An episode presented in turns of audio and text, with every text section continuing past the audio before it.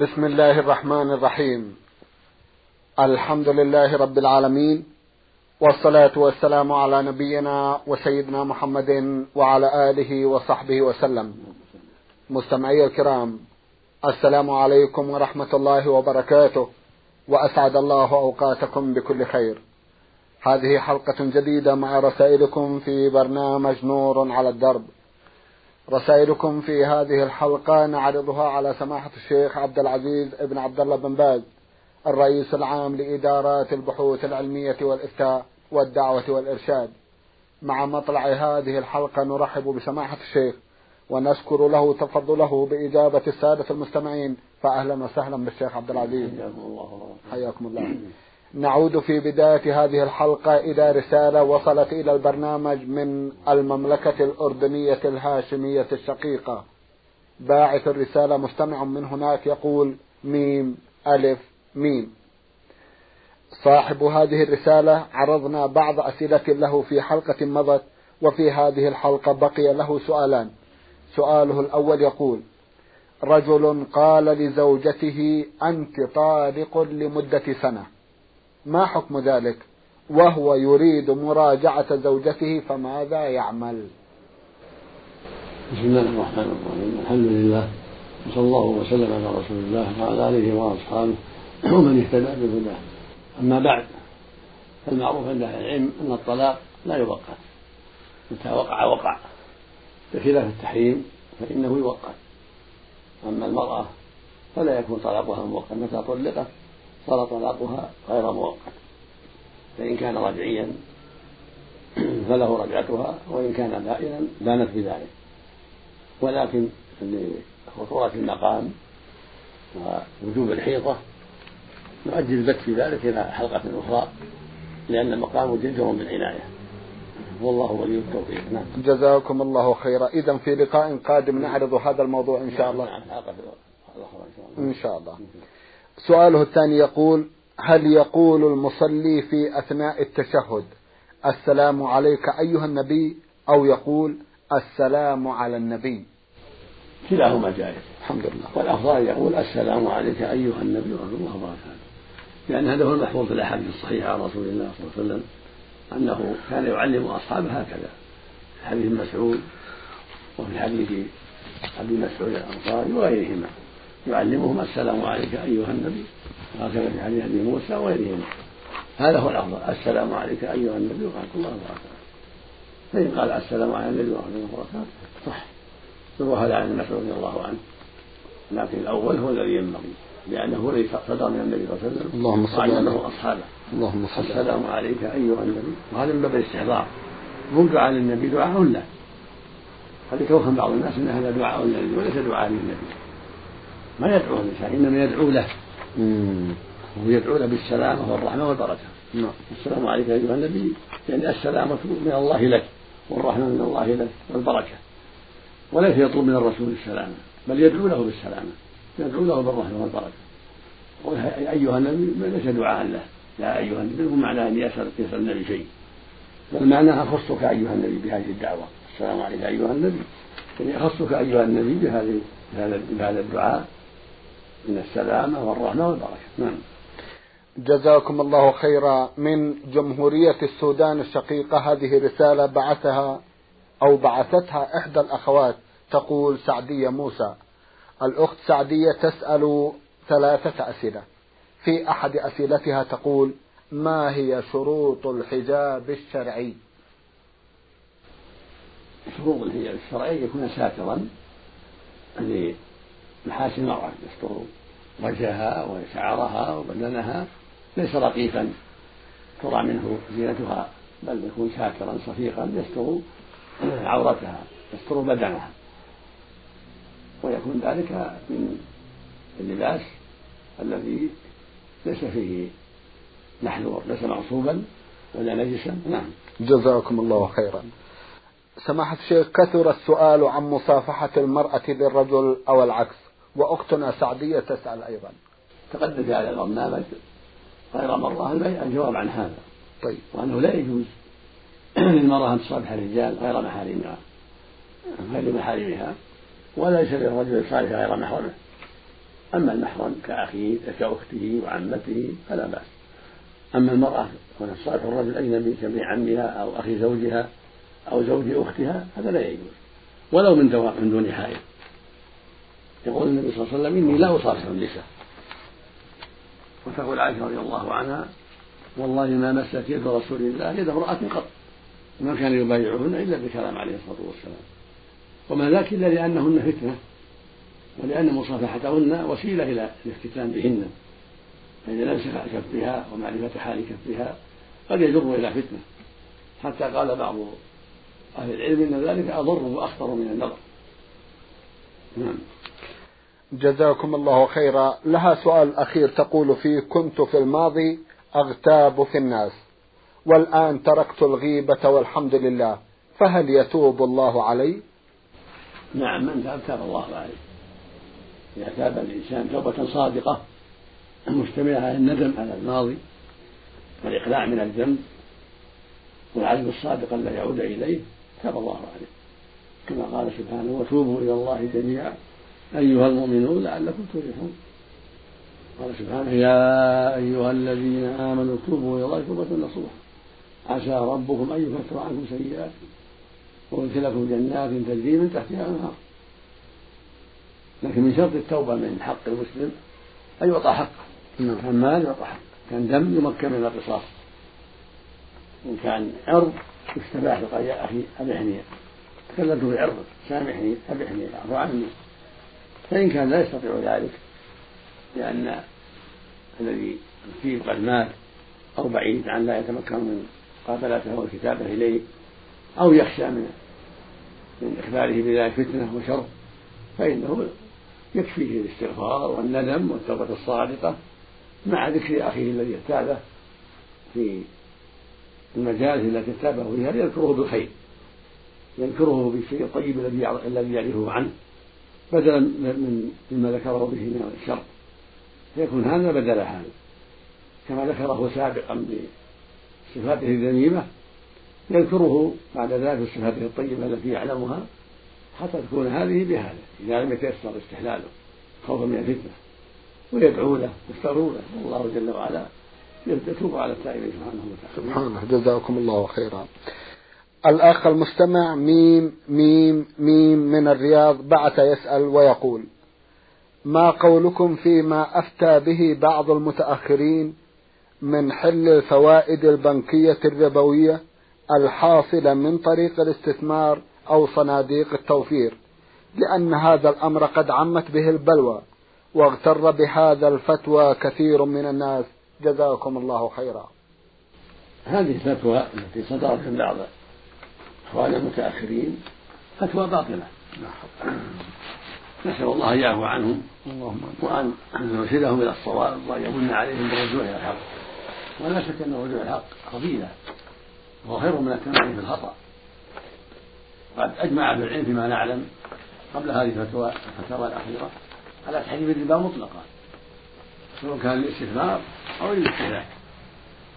فلا يجوز أن يبيع مئة بمئة أو خمسة.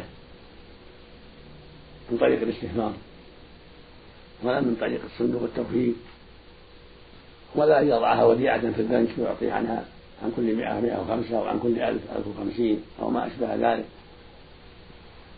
كل هذا منكر. وربا صريح. وهو ربا الجاهلية.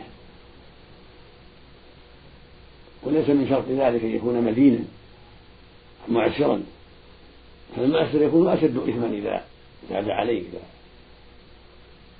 أمهله بشرط الربا أو طالبه بالزيادة هذا يكون أشد أشد إثما ولكن ليس ذلك شرطا في تحريم الربا أن يكون المراد معه معسرا أو مدينا بل هو عام. فإقراضك أخيك إقراضك أخاك بالزيادة سواء كان فقيرا أو غنيا ربا.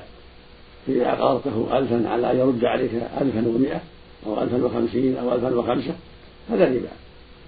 قد ذكر غير واحد إجماع العلماء على ذلك. وهكذا إذا جعلتها وديعة في البنك على أنه يعطي كل سنة كذا أو كل شهر كذا من الربا هذا محرم بلا شك. والذي أفتى بحل ذلك قد غلط غرضا بينا. وخالف الأدلة الشرعية وإجماع العلم المعروف. فنسأل الله أن يهدي الجميع وأن يرد من أفتى بالباطل إلى الصواب والحق. اللهم وأن يصلح حال الجميع. وأن يعيذنا من غلطات ألسنتنا وغلطات أفكارنا. اللهم ولا قوة إلا بالله. جزاكم الله خيرا. من جمهورية مصر العربية كلية التربية محافظة كفر الشيخ المستمع محمد حامد محمد عبد الوهاب بعث برسالة وضمنها سبعة أسئلة. في أحد أسئلته يقول إذا قرأ الإمام في الصلاة الجهرية بالفاتحة ثم أتبعها بسورة ولم يترك بينهما وقت فهل أقرأ أنا الفاتحة أم أسكت؟ وإذا فصل بين الفاتحة والسورة وقرأت أنا ولكن المدة لم تكفي وقرأ هو السورة وأنا ما زلت في الفاتحة فهل أكمل الفاتحة أم أسكت؟ نعم نعم. الواجب قراءة الفاتحة مطلقا سواء سكت الإمام أم لم يسكت الإمام إن سكت شرع الإمام أن يقرأها في السكتة حتى يجمع بين القراءة وبين الإنصات. ولو قرأت ثم بدأ يقرأ وأنت لم تكمل كملتها. فإن لم يسكت تقرأ وإن كان يقرأ ثم تنصف بعد ذلك. لقوله صلى الله عليه وسلم لعلكم تقرؤون خلف الإمام قلنا نعم. قال لا تفعلوا إلا بفاتحة الكتاب. فإنه لا صلاة لمن لا يقرأ بها. وهذا نص صريح في أمر المأموم بقراءتها. مطلقة في الجهرية والسرية وهكذا عموم قوله صلى الله عليه وسلم لا صلاة لمن لم يقرأ بفاتحة الكتاب. يقول صلى الله عليه وسلم من, من لم يقرأ من صلى صلاة لم يقرأ في الكتاب في أخي آدم في أخي آدم غير تمام الواجب على المأموم في أصح قولي العلماء في أصح أقوال أهل العلم أن يقرأ السرية والجهرية والعلماء لهم أقوال ثلاثة. أحدها أنه لا يقرأ مطلقا لا في السرية ولا في الجهرية بل تسقط عنه قراءة بقراءة الإمام والقول الثاني يقرأ في السرية دون الجهرية لعموم قوله جل وعلا وإذا قرئ القرآن فاستمعوا له وأنصتوا. ولقوله صلى الله عليه وسلم وإذا قرأ الإمام فأنصتوا. والقول الثالث أنه يقرأ في السرية والجهرية لقوله عليه الصلاة والسلام لا صلاة لمن لم يقرأ فاتحة الكتاب. ولقوله أيضا عليه الصلاة والسلام لعلكم تقرؤون خلف إمامكم قلنا نفعل نعم. قال قلنا لا. قال لا تفعلوا إلا بفتح الكتاب. فإنه لا صلاة لغيرها لعلكم تقرؤون. قلنا نعم. لعلكم تقرؤون خلفه قلنا نعم. قال لا تفعلوا إلا بفتح الكتاب. فإنه لا صلاة بها. جزاكم هذا حديث صحيح يدل على أن المأموم يقرأ في السرية والجهرية الفاتحة خاصة ثم ينصت لكن في الجهرية ينصت لإمامه. أما في السرية يقرأ زيادة ولا حرج لأنه ليس هناك قراءة ينصت لها. أما قوله جل وعلا في كتابه العظيم وإذا قرئ القرآن فاستمعوا له وأنصتوا هذا عمل مخصوص والسنة تخص القرآن. هذه آية مخصوصة بغير الفاتحة. وهكذا قوله صلى الله عليه وسلم وإذا قرأ إذا قرأ فأنصتوا هذا عام مخصوص بالفاتحة والقاعدة الكلية أن السنة تخص الكتاب وأن الأحاديث يخص بعضها بعضا. هذه قاعدة معلومة عند أهل الأصول وعند أهل المصطلح.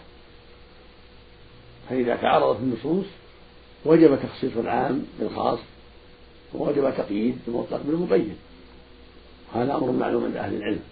والله ولي التوفيق جزاكم الله خيرا. يقول أخونا إذا ركع الإمام وأنا أقرأ الفاتحة ولم أكملها بعد فهل أركع معه أم أكمل الفاتحة؟ ومتى تسقط الفاتحة عن المأموم في الصلاة؟ إذا كان لم يقع إلا شيء نسير كالآية والآية كمل وإذا كان كنت تخشى أن يرفع فاقرأ فاركع يسقط عنك ما بقي. كما لو جئت والإمام قد ركع تركع وتسقط عنك الفاتحة. وجاء المأموم والإمام الراكع ركع معه وأجزأه أجزأته الركعة. كما في صحيح البخاري من حديث أبي بكر رضي الله عنه أنه جاء والنبي صلى الله عليه وسلم راكع فركع دون الصف ثم دخل في الصف.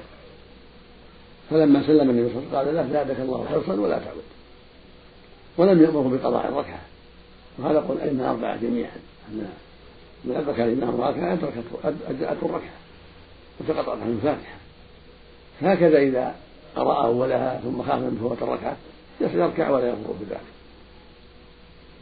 وهكذا لو نسي المأموم أو كان جاهلا سقطت عنه. وجاءته صلاته مع الإمام. بخلاف المفرد والإمام فإنها لا تجزئه. لو سهى عنها أو جاهلها لا بد من قراءتها. لأنها ركن صلاته. أما المأموم فهي في حقه واجبة مع الذكر ومع العلم بدليل أنه صلى الله عليه وسلم لم يأمر أبا بكر ثقفي بالإعادة لما جاء والإمام راكع نعم. جزاكم الله خيرا. إذا كان المسجد ملحقا به قبر والقبر خارج المسجد وليس بداخله فهل تجوز الصلاة فيه؟ وهل إذا دعتني الحاجة للصلاة فيه فهل أصلي أم لا؟ إذا كان القبر خارج المسجد فلا مانع يصلى فيه. ينبغي نقل القبر إلى المقبرة العامة إبعادا للشبهة ولئلا يغلى فيه لا سيما إذا كان منسوبا للصلاح. ينبغي للمسؤولين أن ينقلوا رفاته إلى المقبرة العامة. وإذا كان يخشى من الفتنة يخفى يدفن في الليل ويخفى ولا يعرفه أحد إلا الخواص الذين دفنوه. كما فعل عمر في قبر دانيال لما خاف الفتنة حفر له ثلاثة عشر قبرا بالليل ودفنه في واحد منها وسواها كلها حتى يخفى أمره. في العراق. فالمقصود أن القبر الذي حول المسجد ينبغي نقله إلى المقبرة العامة. حتى لا يفتن به الناس. إذا تيسر ذلك. وهذا هو المسؤول هذا يتعلق بالمسؤولين من العلماء والأمراء. إذا تيسر نقله من دون فتنة نقل وإلا بقي ولكن لا يجوز أن يدعى من دون الله ولا أن يطاف به ولا أن يستغاث به ولا أن يتمسح به ولا يمنع من الصلاة في المسجد. إذا كان خارج المسجد لا يمنع من الصلاة في المسجد. جزاكم الله أما إذا كان في داخل المسجد فإنه ينبش. إذا كان بعد المسجد ينبش ويبعد عن المسجد إلى المقبرة العامة. أما إذا كان قديما والمسجد بني عليه فالمسجد هو الذي يهدم لأنه أسس على غير هدى. إذا بني على القبر صار هو الجديد فإنه يهدم. لأنه أسس على غير تقوى. جزاكم الله خيرا. سؤال في نفس الموضوع تقريبا يقول هل هناك فرق بين صلاة النافلة وصلاة الفرض إذا صليت في المسجد الذي فيه قبر؟ لا فرق بينها لا يجوز. ولا تصح. سواء كان نافلة أو فريضة نعم. جزاكم الله خيرا. إذا أقام المؤذن للصلاة وأنا ما زلت في صلاة السنة فهل أسلم من الصلاة أم أكمل الصلاة ثم ألحق بهم؟ الأرجح من قول العلماء أنك تقطعها تنوي قطعها وتلحق بالصلاة. لقول النبي صلى الله عليه وسلم إذا أقيمت الصلاة فلا صلاة إلا المكتوبة رواه مسلم. ولما رأى صلى الله عليه وسلم رجلا يصلي قد أقيمت الصلااه أنكر عليه عليه الصلاة والسلام. فالمقصود أنه إذا أقيمت الصلاة وأنت تصلي فاقطعها وأدخل مع الإمام ولا تكملها. الفريضة أهم. وقال بعض أهل العلم انه يتمها خفيفه ولكن الصواب أنه لا يتمها بل يقطعها ولا يحتاج إلى سلام. بل يقطعها بالنيه ويكفي الحمد لله. جزاكم الله خيرا. دخلت المسجد قبل صلاة المغرب فهل أصلي تحية المسجد أم أجلس؟ السنة أن تصلي تحية المسجد إن كان قبل الغروب. هذه من ذوات الأسباب تصلي على الصحيح. ثم تجلس. أما إن كان بعد الغروب فليس في ذلك إشكال تصلي تحية المسجد ثم تجلس لأنها هذا وقت النهي. لكن الخلاف فيما إذا دخلت قبل الغروب هذا محل خلاف بين العلماء هل تصلي أم لا؟ والصواب أن أنه يشرع للداخل يصلي ركعتين إذا دخل بعد العصر قبل غروب الشمس ثم يجلس. لأن هذه الصلاة تقال يقال لها إنها من ذوات الأسباب تسمى من ذوات الأسباب. يعني لها سببه الدخول. نعم. فيصلي فيصليها ثم يجلس. وهكذا لو كسرت الشمس بعد العصر. فإنها تصلى صلاة الكسوف لأنها من ذوات الأسباب. نعم نعم. وهكذا لو طاف بعد العصر في مكة طاف طواف الكعبة صلى ركعتي الطواف بعد العصر أو بعد الصبح لأنها من ذوات الأسباب. نعم. إذا دخلت المسجد وكان المؤذن يؤذن فهل أقف أم أجلس؟ تقف تستمع تجيب المؤذن ثم تصلي ركعتين. هذا السنة. تجيب المؤذن نعم. ثم تصلي ركعتين. تجمع بين السنتين. نعم. فإن شق عليك القيام تبدأ بالصلاة. تصلي ركعتين ولو يؤذن الحمد لله. جزاكم الله خيرا. سؤاله الأخير ما حكم قراءة آية الكرسي في دبر كل صلاة؟ وكذلك مسح الوجه بعد الفراغ من الدعاء. قراءة آية الكرسي بعد كل صلاة سنة. جاء فيها عدة أحاديث. فيستحب للمؤمن قراءتها بعد الصلاة بعد السلام بعد الذكر يقرأها بينه وبين نفسه هذا هو الأفضل. أما مسح الوجه باليدين فقد اختلف فيه العلماء وورد فيه حديث ضعيفة فالأفضل ترك ذلك. وإن مسح فلا حرج الحمد لله. لأن بعض أهل العلم رآها من باب الحسن لغيره وأجاز المسح. فالأمر في هذا واسع. الحمد لله. لكن الأحاديث الصحيحة الكثيرة تدل على أن الترك أفضل لأن الرسول ما كان يمسح. لما دعا في الاستسقاء. لم يقل عنه أحد أنه مسح بيديه بعدما فرغ من دعاء الاستسقاء. والناس يسمعونه وينظرونه عليه الصلاة والسلام. وهكذا ما نعلم أهل الأحاديث الصحيحة أنه مسح عليه الصلاة والسلام. لكن جاء في أحاديث فيها ضعف أنه مسح. قال الحافظ رحمه الله بن حجر في القلوب إن مجموعها يقضي بأنه حديث حسن. يعني حسن لغيره. نعم, نعم. جزاكم الله خيرا. رسالة من مستمع لم يذكر اسمه داخل الرسالة. له جمع من الأسئلة في أحدها يقول ما حكم صيام وإفطار المسافر لليوم الأول من رمضان إذا أتاه رمضان أثناء سفره؟ الأفضل له الفطر؟ إن كان السفر الأفضل له الفطر في رمضان؟ هذا هو الأفضل في أول يوم في أول في أول رمضان وفي غيره. نعم. الأفضل له الفطر؟ لقول الله سبحانه ومن كان مريضا أو على سفر فعدة من أيام أخرى. ولأن الرسول صلى الله عليه وسلم وأصحابه كانوا يفطرون في السفر ويصومون ودل في السنة على أن الفطر أفضل. لقوله صلى الله عليه وسلم ليس من البر الصوم في السفر. نعم. جزاكم الله خيرا. يسأل ويقول البعض عند ذكاة الحمام يمنع خروج الدم بقبضته عند رقبة الفراخ ما حكم لحم هذا الذبح؟ أو هذا الذبيح بالأحرى إذا كان منع خروج الدم قد صح الذبيحة. لابد أن يكون دم مسروح لابد إغراق الدم. لابد من أقل الدم ذبيحة سواء كان ذبيحة من الأنعام كالإبل والبقران أو من الدجاج أو من الطيور الأخرى لابد من إسالة دمها نعم. جزاكم الله خيرا. اللهم ما أنهر الدم نعم. ما أنهر الدم ويخص الله عليه فكل معناه أن الذي ما ينهر الدم لا يؤخذ. جزاكم الله خيرا. يعتقد البعض أن الميت يلقن الحجة وهي أن يقال له بعد ذهاب الناس بعد الدفن ينادى باسمه منسوبا إلى أمه. عند سؤال الملكين قل كذا وكذا. هل هذا وارد في السنة؟ هذا ورد في أحاديث ضعيفة بل موضوعة. ورد عن بعض السلف لكن قول ضعيف. لا صحيح ما تودعه لا يشرع أن يلقن. يروى عن جماعة من أهل الشام من العلماء لكنه قول ضعيف. وهذه المسائل لا تقال بالرأي. ولم يثبت عن النبي صلى الله عليه وسلم أنه لقن أو أمر بالتلقين. لأن الأحاديث الموضوعة في هذا كله غير صحيحة. والمشروع أن لا يلقن بل إذا فرغ الناس من نفله دعوا له بالثبات والمغفرة فقط. كما كان النبي صلى الله عليه وسلم. اللهم صل عليه. كان إذا فرغ من نفل وقف عليه. وقال استغفروا لأخيكم واسألوا له التثبيت فإنه لا يشهد وما كان يلقنه ما يقول ما كان يقول هلكم مخرجا من الدنيا.